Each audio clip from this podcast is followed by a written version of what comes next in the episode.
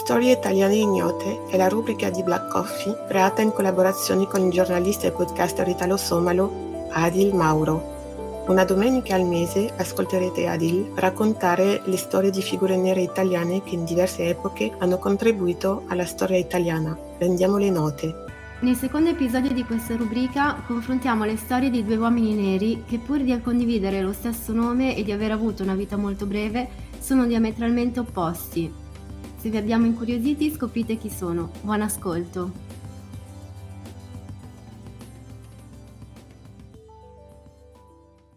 Giorgio Vale nasce a Roma il 22 ottobre del 1962, inizia la sua militanza politica nel movimento lotta studentesca, poi in seguito confluirà in terza posizione, parallelamente alla sua militanza dentro terza posizione si avvicinerà anche ai NAR, i nuclei armati rivoluzionari. Il padre di Giorgio, eh, Umberto, eh, nato a Gudum il 22 novembre del, del 1918, è eritreo, la madre, Anna Antonia Garofoli, italiana c'era un'evidente contrarietà da parte dei, dei genitori a, a, che insomma lui manifestasse in questa maniera, ma anche in generale manifestasse interesse per la politica. Aveva un fratello maggiore, Riccardo, che non aveva alcun interesse per la, per la politica, era un ragazzo molto introverso, eh, chiuso. Fu mandato prima in una scuola privata, dopo le elementari, poi invece in un liceo, lo stesso liceo frequentato da Giorgiana Masi, il Pasteur. Cercarono anche di rimandarlo in una scuola privata, cercarono in ogni modo i genitori insomma, di evitare che finisse in, que- in quei giri. Eh, lui abitava comunque e frequentava la zona balduina, eh, di Roma e lì in quella zona ha, ha cominciato a frequentare i, i, primi gruppi neofascisti e venne arrestato per la prima volta, tenendo conto che insomma nella sua brevissima vita ha partecipato a blitz criminali con i NAR, con i nuclei armati rivoluzionari è riuscito a entrare subito, insomma, giovanissimo, in questo, in questo gruppo perché cercava proprio questo, cercava comunque di aderire allo, al cosiddetto spontaneismo dei nuclei armati rivoluzionari. Militava dentro terza posizione, non erano all'altezza di quello che voleva fare lui, per un po' ha militato in entrambe le formazioni. Per quanto riguarda la militanza di Vale dentro terza posizione, bisogna, bisogna sottolineare e tenere conto anche della, dell'apparato ideologico del, dei riferimenti ideologici di terza posizione di questa formazione neofascista che in maniera assolutamente contraddittoria e per certi versi poco convincente eh, cercava di tenere insieme eh, una, le posizioni di Evola, insomma, più, una delle figure più importanti della, della galassia del neofascismo italiano e non soltanto, cercava di tenere insieme vari aspetti, vari aspetti anche contraddittori. Per terza posizione una sorta di razzismo spirituale dello spirito eh, vedeva per dire nei mercanti il nemico che i mercanti fossero ariani o, o neri sempre mercanti rimanevano invece i guerrieri eh, lo erano appunto lo erano sempre, in ogni caso, sia che fossero neri o bianchi. Una divisione, ripeto, contraddittoria e piena di, di falle, ma che spiega anche l'adesione e il supporto a, a cause eh, come quella palestinese da parte di formazioni neofasciste come terza posizione. Non, era un, questa, questa razza, eh, questo razzismo spirituale riadattato da, dalla teoria di, di Evola, eh, se è stato essenzialmente antisemita eh, nel dopoguerra, poi invece prenderà la piega che a noi più nota, che è quella del declino della razza bianca e diventerà qualcosa già di diverso. Vale, non a caso, avrà molti problemi dentro terza posizione, problemi eh, se mi passate l'eufemismo, che porteranno anche alla morte di un, ele- di un elemento importante come Francesco Mangiameli, leader siciliano di terza posizione, eh, proprio per aver uh, utilizzato un appellativo molto negativo eh, e, e, offensivo nei confronti di Giorgio Vale, oltre che essere stato accusato sempre dai NAR di aver tenuto per sé del denaro. Poi Giorgio invece ha abbracciato i NAR e ha cominciato a stare sempre di più con uh, Fioravanti, Valerio, Valerio Fioravanti, Francesca Mambro, Luigi Ciavardini e ha partecipato a una serie di veri e propri blitz, molte rapine e anche e soprattutto scontri eh, per ven- vere e proprie vendette, regolamenti di conti eh, all'interno della, dell'ambiente della, dell'estrema destra romana, non soltanto. Ha ucciso varie persone e poi anche lui è stato coinvolto come Fioravanti e Mambro, è stato anche lui coinvolto nell'inchiesta sulla strage alla stazione di Bologna, che è un po' quello che ha, ha un po' segnato il destino dei NAR, insomma, mettendoli proprio sotto, sotto i riflettori. Però anche nel suo caso si, si, parlò di un depistaggio, comunque fu coinvolto, ma non una sentenza poi definitiva del 1995 eh, si scoprì che furono dei generali Musumeci e Santovito, un colonnello, dirigenti del SISMI, quindi dei servizi segreti militari, tirarlo in mezzo, nel senso a, a cercare di coinvolgerlo uh, in, quella, in, quella, che poi è stata insomma, una delle stragi più, più brutali di quella stagione nel nostro paese. Ci sono quindi molte contraddizioni in seno a queste formazioni di, di estrema destra ma in realtà quello che sembra meno contraddittorio nel suo aderire a questo ideale di violenza è proprio Vale, cioè la persona con le idee più chiare, proprio Giorgio Vale. Sulla base di quegli elementi, di quello che sappiamo, di quello che è, nostra, che è a nostra conoscenza, è stata una questione di classe eh, ad avvicinarlo e a portarlo a quel tipo di, eh, di militanza e di scelta politica l'agiatezza in cui è cresciuto, il quartiere, la zona, Balduina, le frequentazioni fin da, fin da giovanissimo. C'è stata proprio partita. Era assolutamente attratto da quel tipo di, di immaginario. Ripeto, sempre sulla base di quei pochi elementi, se proprio vogliamo azzardare qualche ipotesi, penso proprio che non si percepisse come nero, pur essendo consapevole, eh, visto che gli veniva ricordato con una certa regolarità in, con epiteti più o meno affettuosi eh, dai suoi camerati, quindi da persone che comunque dicevano e hanno detto anche negli anni successivi alla sua morte di avergli voluto bene, di averlo anche rispettato e apprezzato. Quindi nonostante glielo ricordassero con una certa frequenza, non credo che si sia mai percepito come oggetto di discorsi d'odio che che magari che probabilmente non venivano fatti, non venivano fatti in sua presenza. Tutte le persone che hanno avuto a che fare con lui, che hanno condiviso latitanze, eh, omicidi, rapine, lo hanno sempre descritto come un guerriero, un guerriero valido e, e affidabile, una persona su cui, fa, su cui fare affidamento. Probabilmente sul campo di battaglia, per come veniva vissuto da queste formazioni, da questi individui, questo tipo di, di valori, questo tipo di affidabilità finivano con il, con il prevalere anche sul colore della pelle. L'ultimo brandello proprio della sua vita è il blitz eh, che lo vede ucciso a Quadraro. I genitori, la famiglia, le persone hanno cercato di lottare per tutta la vita per,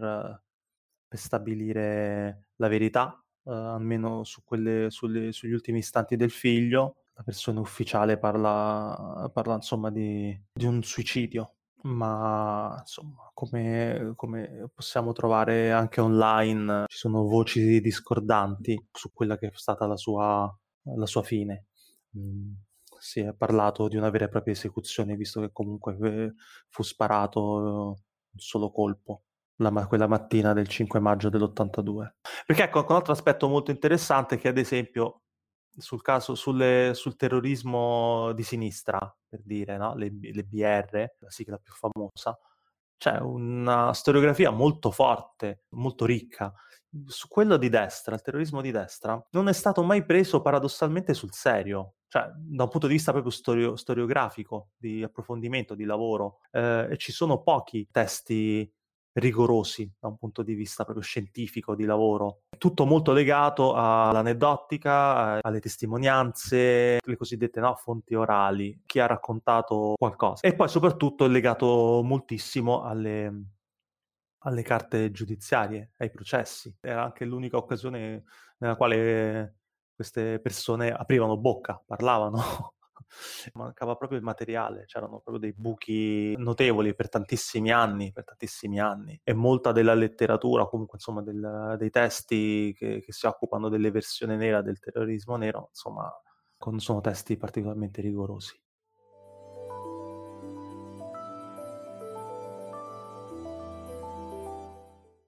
Si parte sicuramente dal lavoro,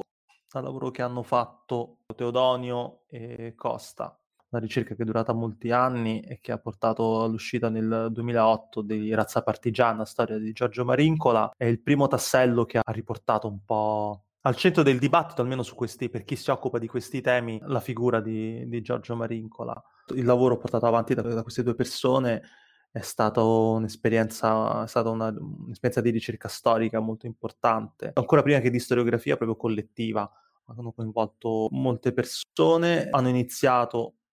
sul suggerimento di Mario Fiorentini, una figura molto importante della resistenza. La storia di Giorgio inizia 23 settembre del 23 in un presidio militare italiano a nord di Mogadiscio. Il padre di Pizzo Calabro, Giuseppe Marincola, ebbe due figli da una donna somala, Aschiro Hassan, Giorgio e Isabella. Isabella che abbiamo conosciuto anche sulle pagine di Timira, il libro scritto da Wuming 2 e dal figlio di Isabella, Antar Mohamed. A tre anni Giuseppe, il padre dei due bambini, li portò in Italia. Giorgio crebbe a Pizzo Calabro,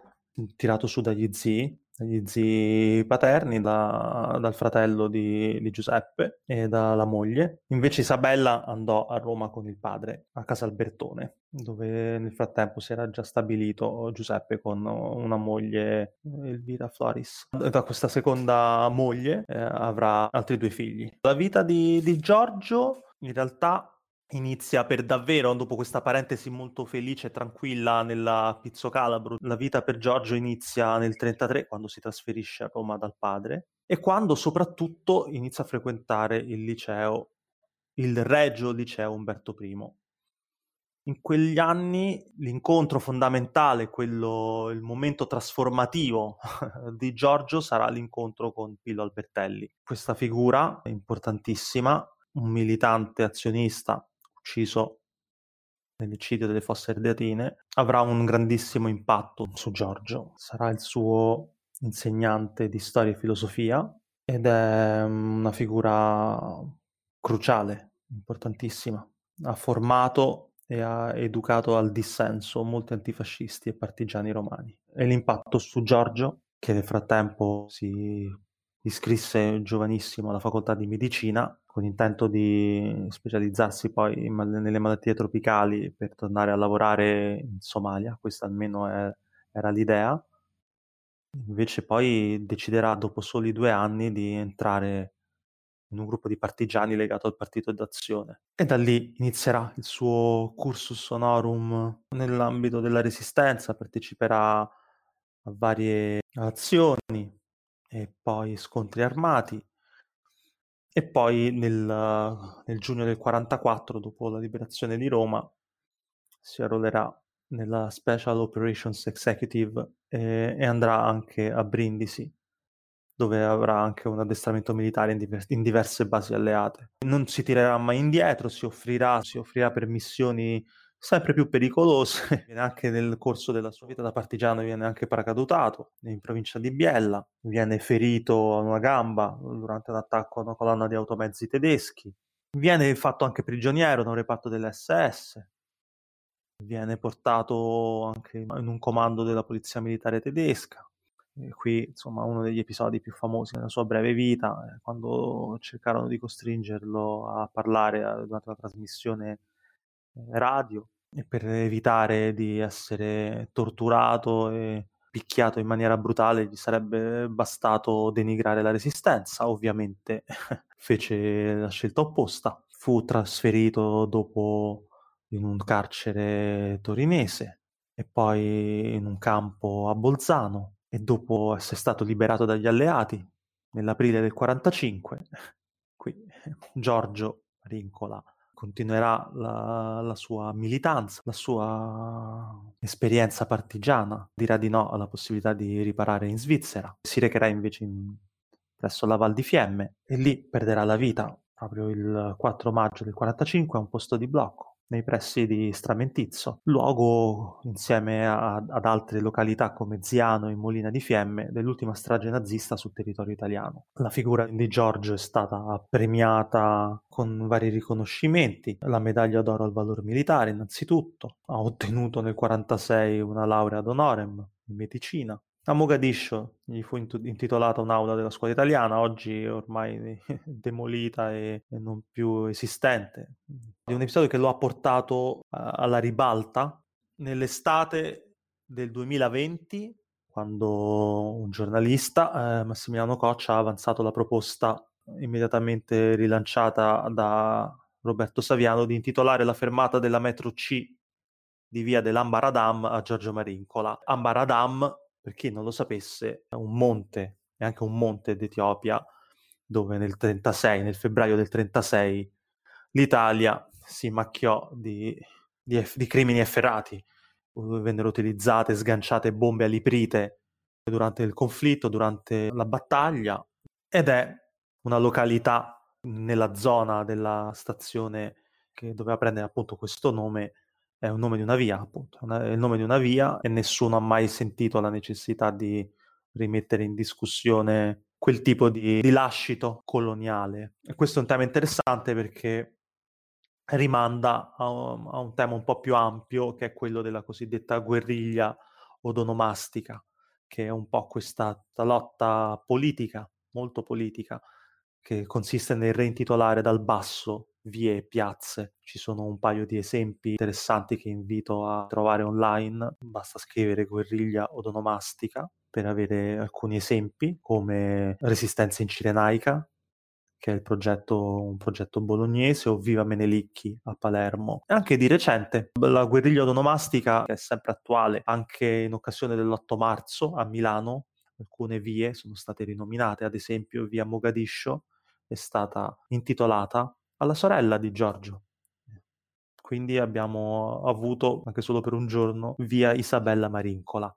Ed è solo una delle vie, una delle piazze che sono state rinominate in quell'occasione, in occasione dell'8 marzo. Ritornando invece al, all'estate scorsa, questa richiesta, questa petizione per intitolare la fermata della metro C di via dell'Ambradam a Giorgio Marincola è stata sostenuta prima con una petizione, è stata presentata in Campidoglio e anche nel municipio di Roma 7, che è il municipio dove si trova via dell'Ambaradam. È stata bocciata in un primo momento, le polemiche hanno travolto in realtà poi gli esponenti politici del municipio e la sindaca di Roma Virginia Raggi si è poi impegnata invece ufficialmente in più di un'occasione comunque per portare a termine questa, questa richiesta, per realizzare questa richiesta ed intitolare la futura fermata della metro C a Giorgio Marincola.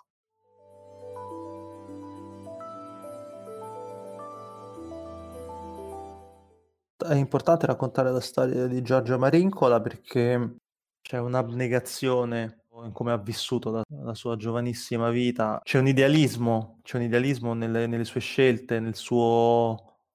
non retrocedere mai. Ripercorrendo la, breve, la, brevissima biografia di Giorgio Marincola, si intravede più di un'occasione nella quale avrebbe potuto fare una scelta più facile, più comoda. E quindi non si tratta più che altro di ricordare l'eroismo o celebrare l'eroismo, che comunque abbondava in questo giovane uomo, ma di ricordare che la resistenza è stata fatta da, anche da altre persone afrodiscendenti, hanno contribuito alla, alla liberazione del nazifascismo, alla liberazione del nostro paese dal nazifascismo. Credo che sia importante come storia da, da raccontare a tutte quelle persone che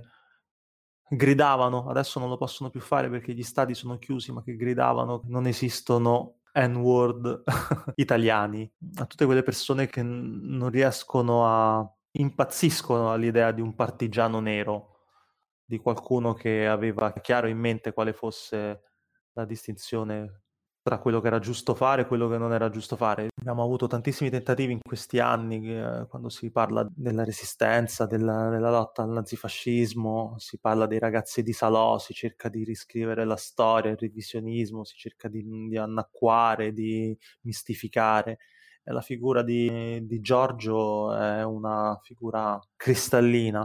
c'è il rischio, ecco, se posso dire una cosa un po' controcorrente, c'è il rischio del santino, c'è il rischio che diventi una... perché è la vita sua, perché è la sua vita, le sue azioni, le sue gesta, quello che ha fatto è incredibilmente eh, eroico. c'è il rischio di finire su un piedistallo, c'è il rischio che sia, sia, paradossalmente, a furia di celebrare una figura come quella di Giorgio Marincola, si finisca con l'annacquarla, con trasformarlo in una,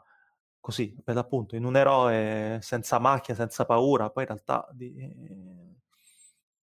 non, è, non, era così, non è stato così. Eh, non è una persona che ha... Eh, che giovanissima ha, ha, vissuto ed è morta per un, per un ideale, ma molto concreto, insomma era talmente concreto che ha messo in gioco la sua vita per questo, per questo, per questo ideale di, di libertà ed è anche un po'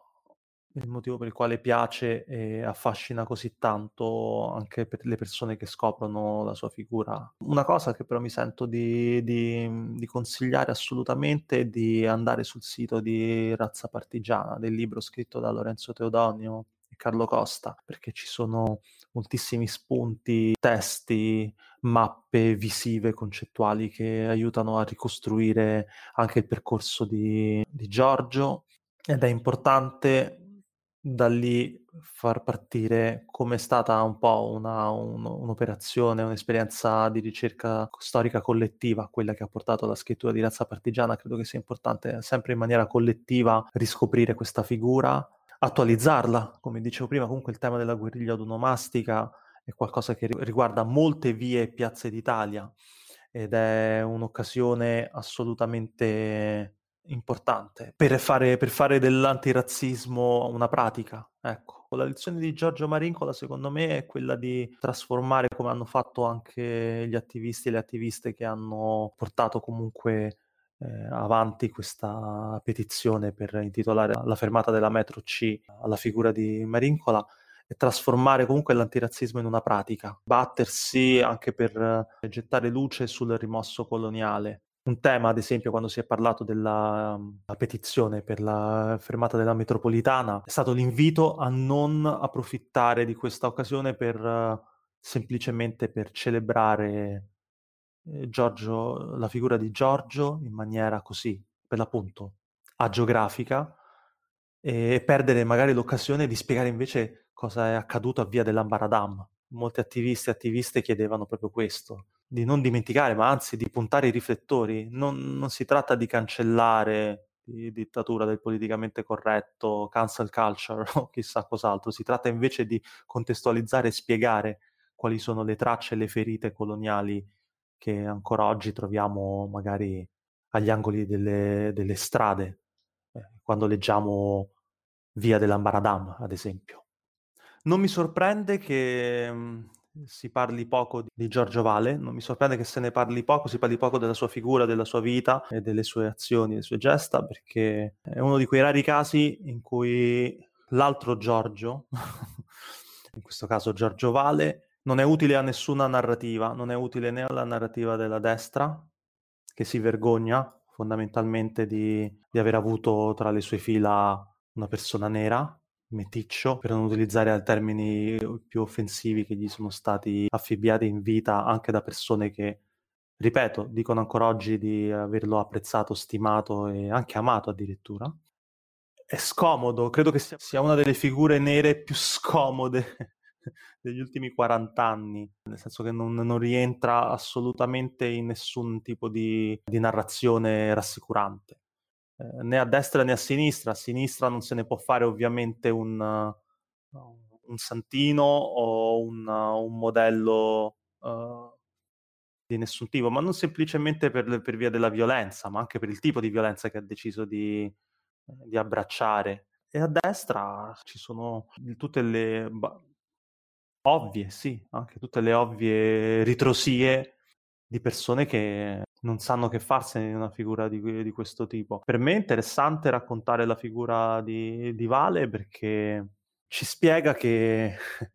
le persone afrodiscendenti fanno parte di questo paese in tanti modi, in modi anche inaspettati, sgraditi, scomodi, violenti, semplicemente perché fanno parte di questo paese. Quindi credo che sia importante raccontare questa storia perché bisogna uscire da questa rappresentazione del nero buono, eccezionale o comunque degno di essere ricordato per le sue gesta e possibilmente anche eh, gesta positive. Vale fa parte dell'Italia e ci racconta, oltretutto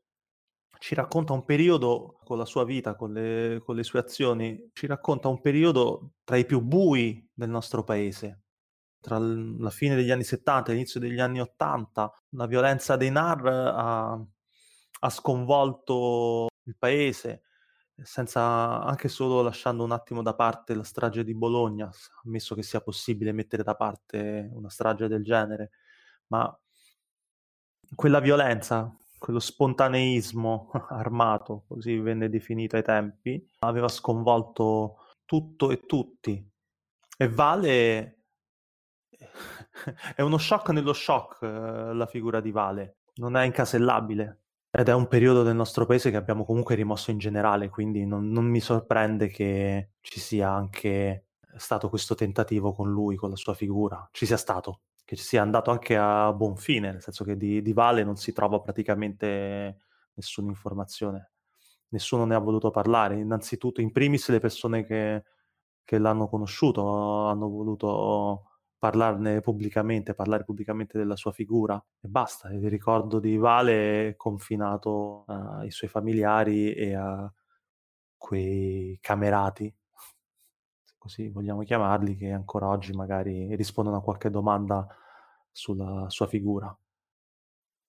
È la fine di questo episodio di Storie Italiane Ignote, speriamo che vi sia piaciuto. Se avete qualche riflessione o commento da farci sulla storia dei personaggi raccontati, lasciateci un commento, un messaggio privato o una nota vocale sul nostro profilo Instagram blackcoffee-pdc. Alla prossima!